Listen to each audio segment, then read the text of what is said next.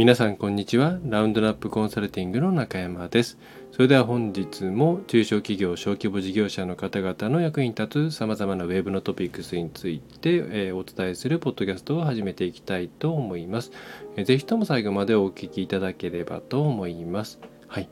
えー、で今回早速テーマ入っていきますけれども、え、前回の続きですかね、まあ、少し違った観点からと思っていますが、前回、ウェビナー形式久々にやりました動画でやったウェビナー形式の方で、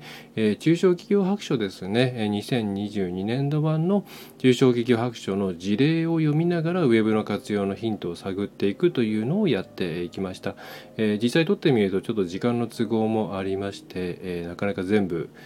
全部というか半分もいかなかったので後編を次回は取るつもりではありますが今回はその事例の中から一つですねまたちょっと取り上げてテーマとしては、うん、事例の読み方注意点というところですねを、えー、少しじっくりやってみようかなと、まあ、じっくりといっても時間そんなに使うつもりはないんですけれども、えー、やっていこうと思います。で事例というものは、まあ、成功事例であろうが失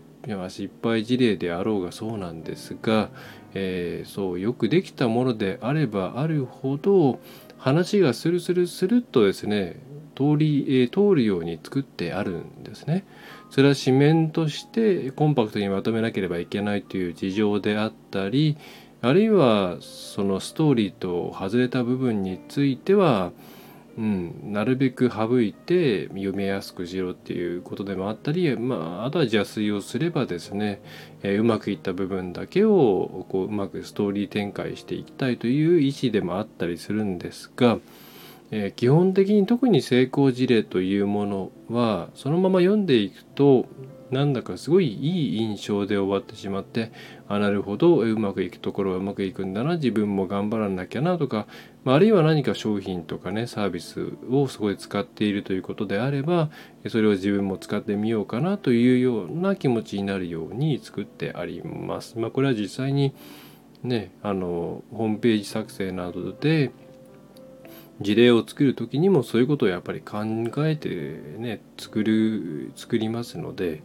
うん、それが悪いというふうに言うわけではないんですけども皆さんが事例を読む時にはそれを前提として読むと得られるものが2倍3倍になるよということですね。それをお伝えしたいなと思っています。で今回その題材として選ぶ選んだのが、え事例の2の3の5これはチャプター3のパート2第3章の2つ目の PDF ですかね。それのページとしては358ページにあります有限会社静岡ラボさんです。もちろんこれは今回の内容はこの有限会社静岡ラボさんのうまくいったというこの事例に対してケチをつけるわけではなくてあくまで読み方の話です。やられていることはこれねあの先に言ってしまえばこの文章ここに書いてある事例の文章をそのまま読む読んで伝わってくるもの以上の苦労を絶対してるんですね。えー、でそういうところも分かった上で読まなきゃいけないんですけどではちょっと簡単にこの事例のあらすじを紹介していきましょうか。えー、この有限会社静岡ラボさんは静岡県の湖西市ですかね。ごめんなさいね、えーと、湖の西と書いて湖西市ですかね。で20名の企業で農業林業資本金2000万円という企業さんです。でタイトルとしてどういうものかっていうのはちょっと余談になってしまうので、え、一旦伏せます、はい、最後にもう一回お話ししますね、えー、でここはもともと一応ですね、えー、キクラゲの生産業者さんというふうに紹介されているんですがもともとは試験用治験用のモルモットですね実験動物ですね要は。これを無菌室で飼育してさまざ、まな学術研究系のところに卸していくという商売をしていましたと。ただ需要がやっぱりこのご時世動物愛護とかですねいろいろな問題だなのかな。ちょっと私も詳しくはありませんが需要の減少に伴って事業の転換を決意しましたと。でそれでじゃあ何にするかなということで静岡県にあるということで、まあ、静岡がえー、タケノコタケノコじゃないですね、えー、菌類、えー、キノコとかそういったもの菌類ですね、えー、が盛んなんですね。ちょっと私も知りませんでした。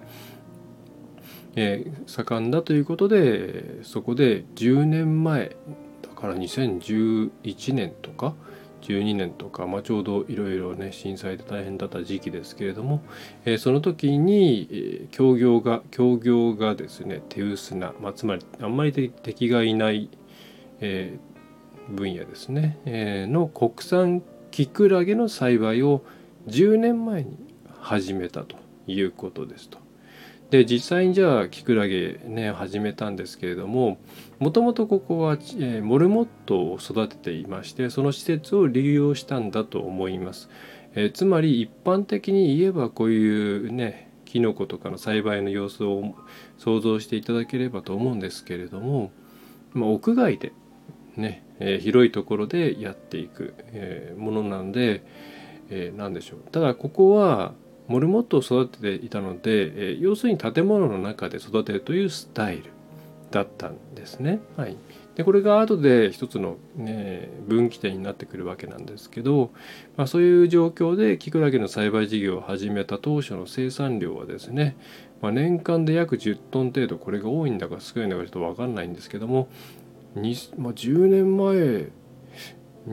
の当時でキクラゲはまだ珍しい商品だったと。いうことで、えー、市場でも値がつきづらく、まあ、あんまりね一般的にそんなに使われていないから、何に使う？中華料理なんかで使うぐらいなのかな？うん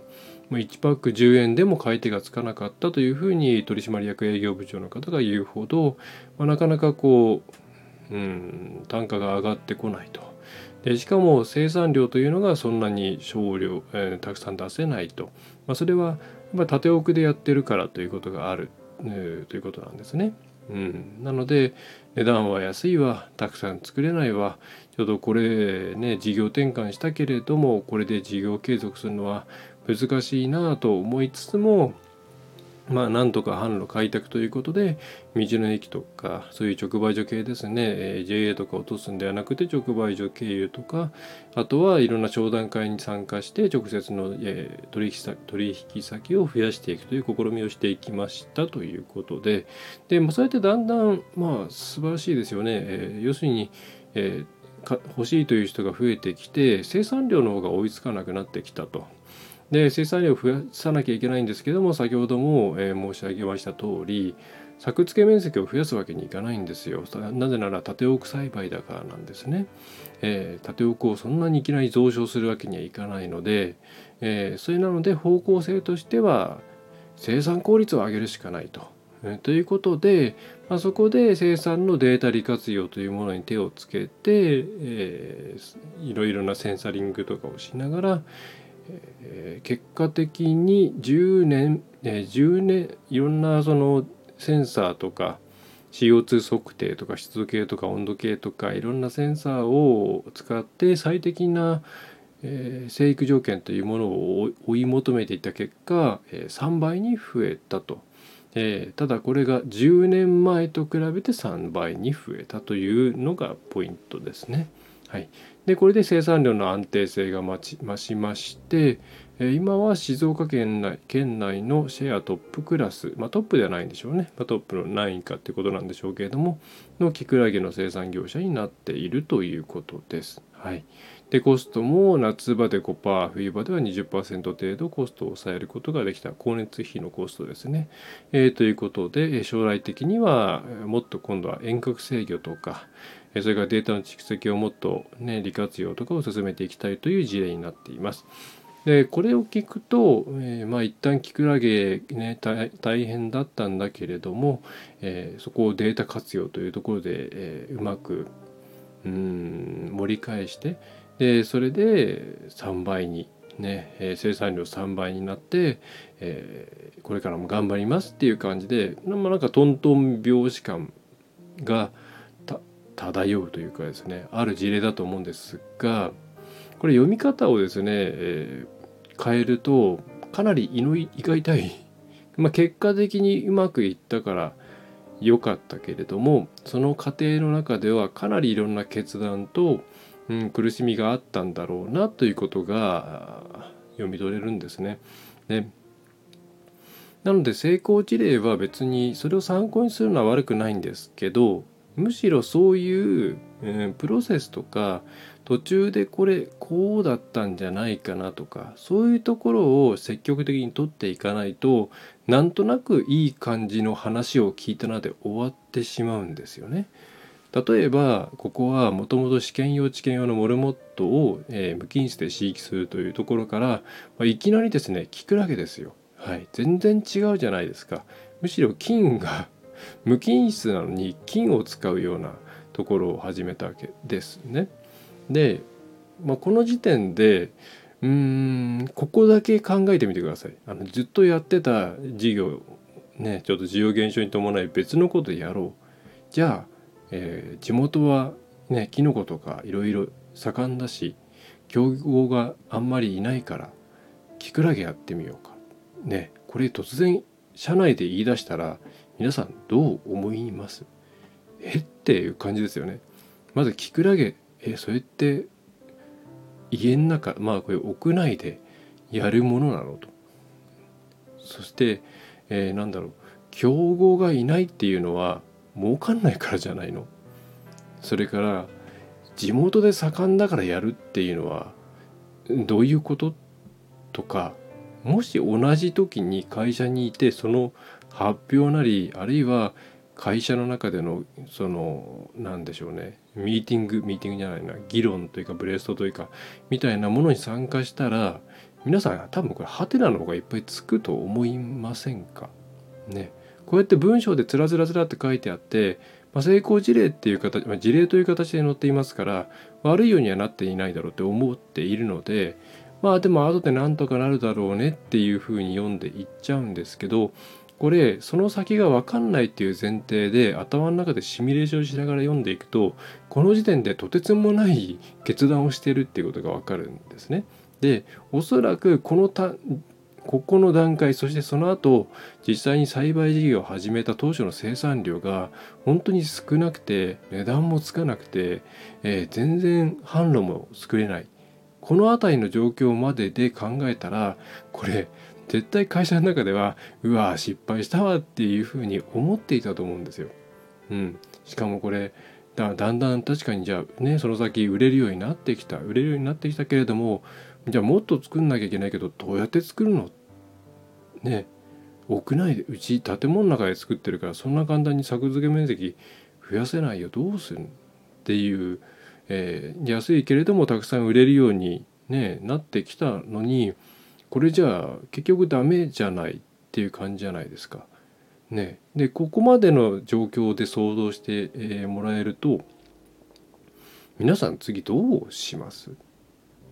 ね。作付けね縦置栽培で結果としては縦置栽培で生産効率を高めましょうっていうところに落ち着くわけですけど選択肢としていやそろそろじゃあ建物の外でも育てればいいじゃんとか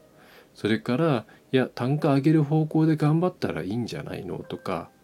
いろんな方向性あるじゃないですか。で実際なんでしょうね今戦略を立てるっていう時にそういうたくさんの選択肢の中選んでいますよね。でどれも多分当時その状況を考えればどれを取ったっておかしくなかったと思うんですね。むしろ普通に考えたらたくさんの土地でい広い土地でね、えー、もっとたくさん生産するっていうのがストレートな解釈ですからこの縦置くっていう一般的ではない、えー、生産環境の中で生産効率を高めるぞっていうふうに社長が決めたっていう時にえー、大丈夫かな？って思うのが普通じゃないですか？ただでさえ多分ここまでで赤字なのか分かんないですけど相当厳しい状況だと思うし上のその業種転換を事業転換を図った上層部って多分会社ね、まあ、20名って小さいとこなんてコミュニケーションは取れてるとは思うんですけれども多分針のむしろ状態だったんじゃないかと思うんですよね。でその中でさらに一般的に言えば結構うん苦しそうなそれできるのって道に進んだっていうわけでこれはなぜそっちの道に行こうっていうことを貫けたのかっていうのはここからさすがにわからないですけれどもまあなんとなくもともと試験用治験用のモルモットを育てるっていうところで、えー、サイエンティスフィックな方向性なので、まあ、もっともっとそういうなんだろうな、まあ、いわゆる従来のやり方ではなくてそうではなくてもっと効率を上げられるような手段があるんじゃないのっていうマインドがあったんじゃないかなというイメージはありますけれどまあ分かんないですよね。うん、でそこで生産効率高めるぞとじゃあどうやって高めるのっていうふうになるじゃないですか。ね、もっと狭いとこに牛乳埋めるのかでこれもいろんな選択肢が考えられるわけですよね。でそこでさらっとこういう成功事例ってそのけ何を選んだかっていうのを書くわけですね。具体的に言えばこの事例であれば、えー、そこで縦置栽培で生産効率を高めるために着手したのが生産のデータ利活用だったと。さらっと書いてありますけどこのために着手したのが生産のデータ利活用だった。ここにスルッといけるかっていうとどうですかっていう話なんですよ。うんまあちょっとこの方たちのねバックグラウンドが分かりません。まあデータ利活用をもともとやりながら治験用のモルモットとかをね育っていったのかもしれないんで、まあ、だとしたらこの会社としては自然なことだとは思うんですけれどもじゃあ皆さんがじゃあねこの立場になった時にその選択肢をスルッと選びますかっていうねことを考えこういうことを考えながら読んだ方がいいんですよ。自分だったらそこでこの判断したかなあるいは他の回答があったんじゃないかな。はい、もちろん全部それは仮説であり、えー、なんだろうシミュレーションであるんですけどそれをしていかないとあのその裏にあるいろいろな条件とか、まあ、あるいは運とか、えー、素養とか会社の土壌とかそういったものを考えないままなんかうまくいきそうなイメージだけ持って帰るっていう状況になっちゃうんですね。でここでちゃんと考えるとあこれこういう人たちだからこういうことができたんじゃないかとかこういう選択肢を選んだんじゃないかとかこれをやるんだったらこういう人が社内にいなきゃダメだよねとかこういうことを自分も考えられるようにしておかなきゃいけないよねとかいろんな前提条件とかが浮かんでくるんですね。そしてその前提条件をちゃんとメモとかしていくと自分たちがこれからうん正しい判断まあ正しいというか、えー、まあ、事例に乗るようなですね、えー、きちんとしたうん状況に持っていけるようになるためにはどんな環境に自分たちを変えていかなければいけないかっていうことがそうやって考えると見えてくるわけなんです。はい、だこういう事例はそういうふうに、え先を知らない状態で頭の中で一緒に追体験しながら読んでいくことが非常に重要です。はい。わかんないですよ、本当に。これがいきなり生産のデータ利活用。え、っていう感じじゃないですか。何にしたね、どうやるの？わかんないですよね。皆さんこれ、それ選んだ、選びますか？ね。もし私がそういうデータ利活用とかっていうデータとか、まあ、今こういう商売をしているのでデジタル業界にもいますから、まあ、多分選択肢としては十分上がってくるとは思うんですけどうんそうじゃなかったら多分じゃあもうやっぱ外で作ろうよとかもうもう聞くだけじゃなくてもうちょっと単価高いやつとかにしようよとかそっちの方に行っちゃってるような気がするんですよね。うん、でえー、まあ、で結果としてデータ利活用でしたということなんですけどその時にじゃあ何測るのっていうのもね、えー、この事例にの中には、えーと、湿度照度縦奥の温度とか、まあ、多分それ以外でも何でしょうね、えー、いろいろあるんでしょうね。あとそれがその光熱費とか含めた価格との釣り合いみたいなものを見ていったというふうに書いてあるんですけれども、何を測ればいいのかっていうのもねやっぱり土地勘がないと分かんないですからね。だから皆さんがこうやって IoT とかを取り入れていろんなことをしていきたいのであればこういう時にはどんなね例えばセンサーであったりとか機器を使うとか、うん、どういうところに着眼していかなければいけないのかっていうのは何かが起こる前からきちんと勉強しておかないといけないですよね。うん、すごくそう思うんですよ。だから今あの何回かの前とかのポッドキャストも含めて私が結構 AI、AI、AI の話なんかを多めにしていて、あんまり AI の話ばっかするとですね、メールマガジンの買い、えー、買い、えー、読者解除が増えたりするので、あんまり実はしたくないんですよ、正直言って。そんなに興味ないんだろうなって思ってますから。うん、でも絶対大事なんですよ。今のうちに触るだけ触っておいてください。何でもいいからって言ってるのは、えー、そういう土地勘とかうん肌感覚みたいなものを早くつけておかないと手遅れになっちゃうからなんですよね。はい、今すぐ役に立たなくても明らかに将来重要になってくる部門については早めに触っておかなきゃいけないんですよ。でないといつまでたってもスマホを使っている人の気持ちが分からないガラケーを使い続けていた人みたいいて、えガラケーを使い続けていた人みたいになってしまうんですよね。ありありますよね。はい。そういう、えー、怖さがあるので、えー、読み方は大事なんですよね。でその後その後については、まあ、こういうデータの利活用をしていってここにもありますけどもね、えー、中小企業の農家にとっては目先の売り上げが大切となりデジタル設備投資には二の足を踏む例がある、まあ、どの投資はもう本当そうだと思いますよ。えーの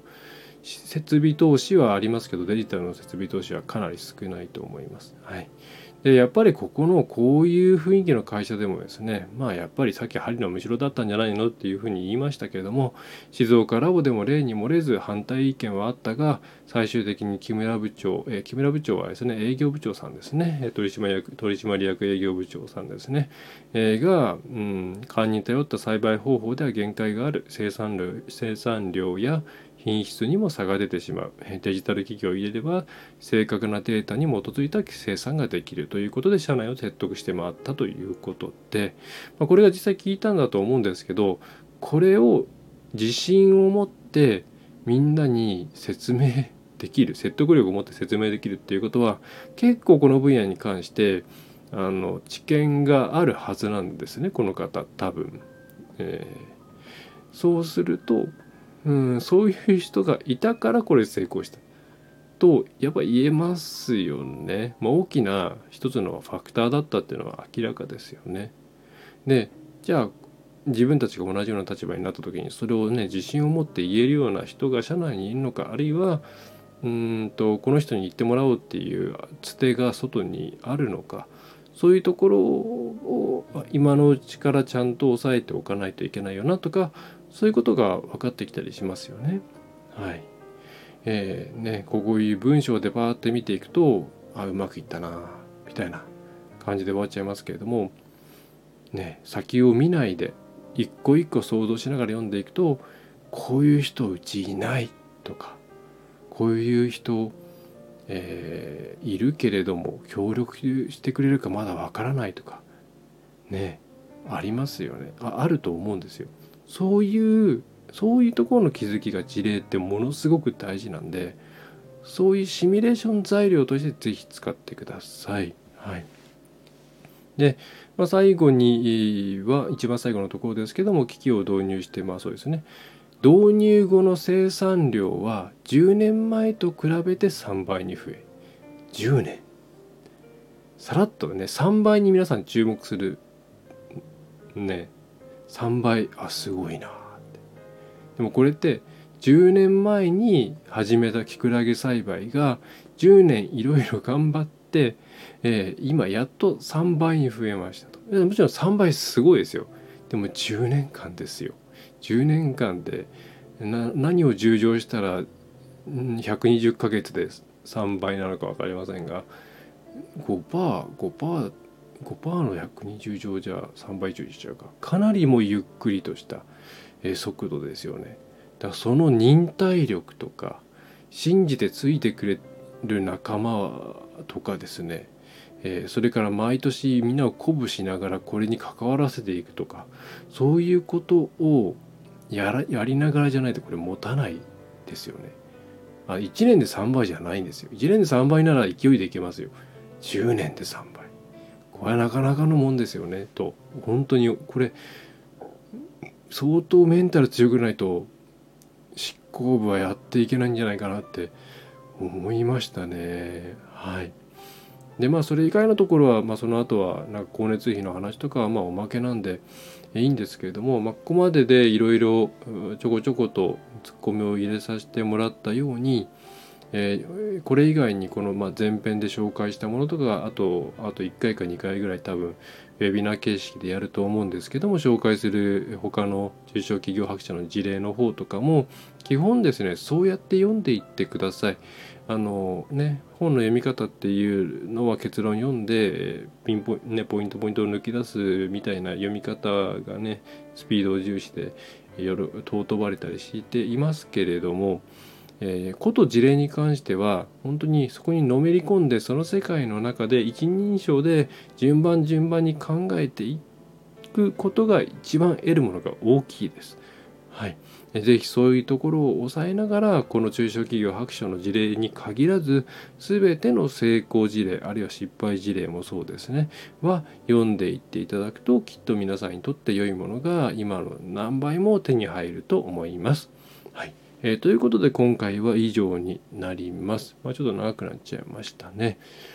えー、お知らせお知らせ、えーまあ、今年2023年始まりましたので、まあ、結構今年から、えー、新たにコンサルティング、してくださいというような企業さんも、え、増えてきております。まあ、多分いいチャンスなんでしょうね例年1月に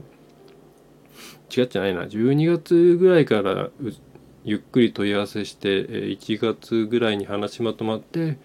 まあ、四半期ベースで3月まで予算取って4月からっていうケースもあれば、まあ、すぐに2月からみたいな会社さんは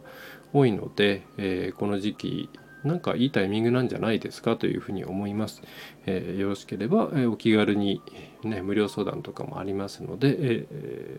ー、ラウンドアップウェブコンサルティングの方から送っていただければと思います。はいえー、と一番下のですね安いプランがかなりいっぱいになっていますので、えー、基本的にはえー、スタンダードプラン以上が空いてるイメージでお願いできればと思いますが、まあ、費用面はですねやることとかでいろいろ調整が効きますので、えー、これぐらいの価格でできないかみたいなところも含めてお気軽に相談していただければと思います。はいえー、そんな感じですかね。あとは普通にホームページ制作とか、えーまあ、それ以外のさまざ、まなコンテンツとかですね、えー、全般やっております。ぜひホームページ見ていってください。はいえー、それでは今回のポッドキャストは以上になります。えー、今回もちょっと声が荒れ気味で、えー、恐縮ではございますが最後までお聴きいただきましてありがとうございました、えー、次回次次回もまた中小企業白書の事例を読むでおそらく4月ぐらいにですね2022年版の2022年のデータをもとにした、え新しい版が出ますので、えそれが出たら今度は内容も含めての、まあ、ウェブ活用というところの立ち位置からの中小企業白書の要点みたいなとこをやっていきたいと思います。えー、それでは最後までお聴きいただきましてありがとうございました。ラウンドナップウェブコンサルティングの中山がお送りいたしました。また次回もよろしくお願いいたします。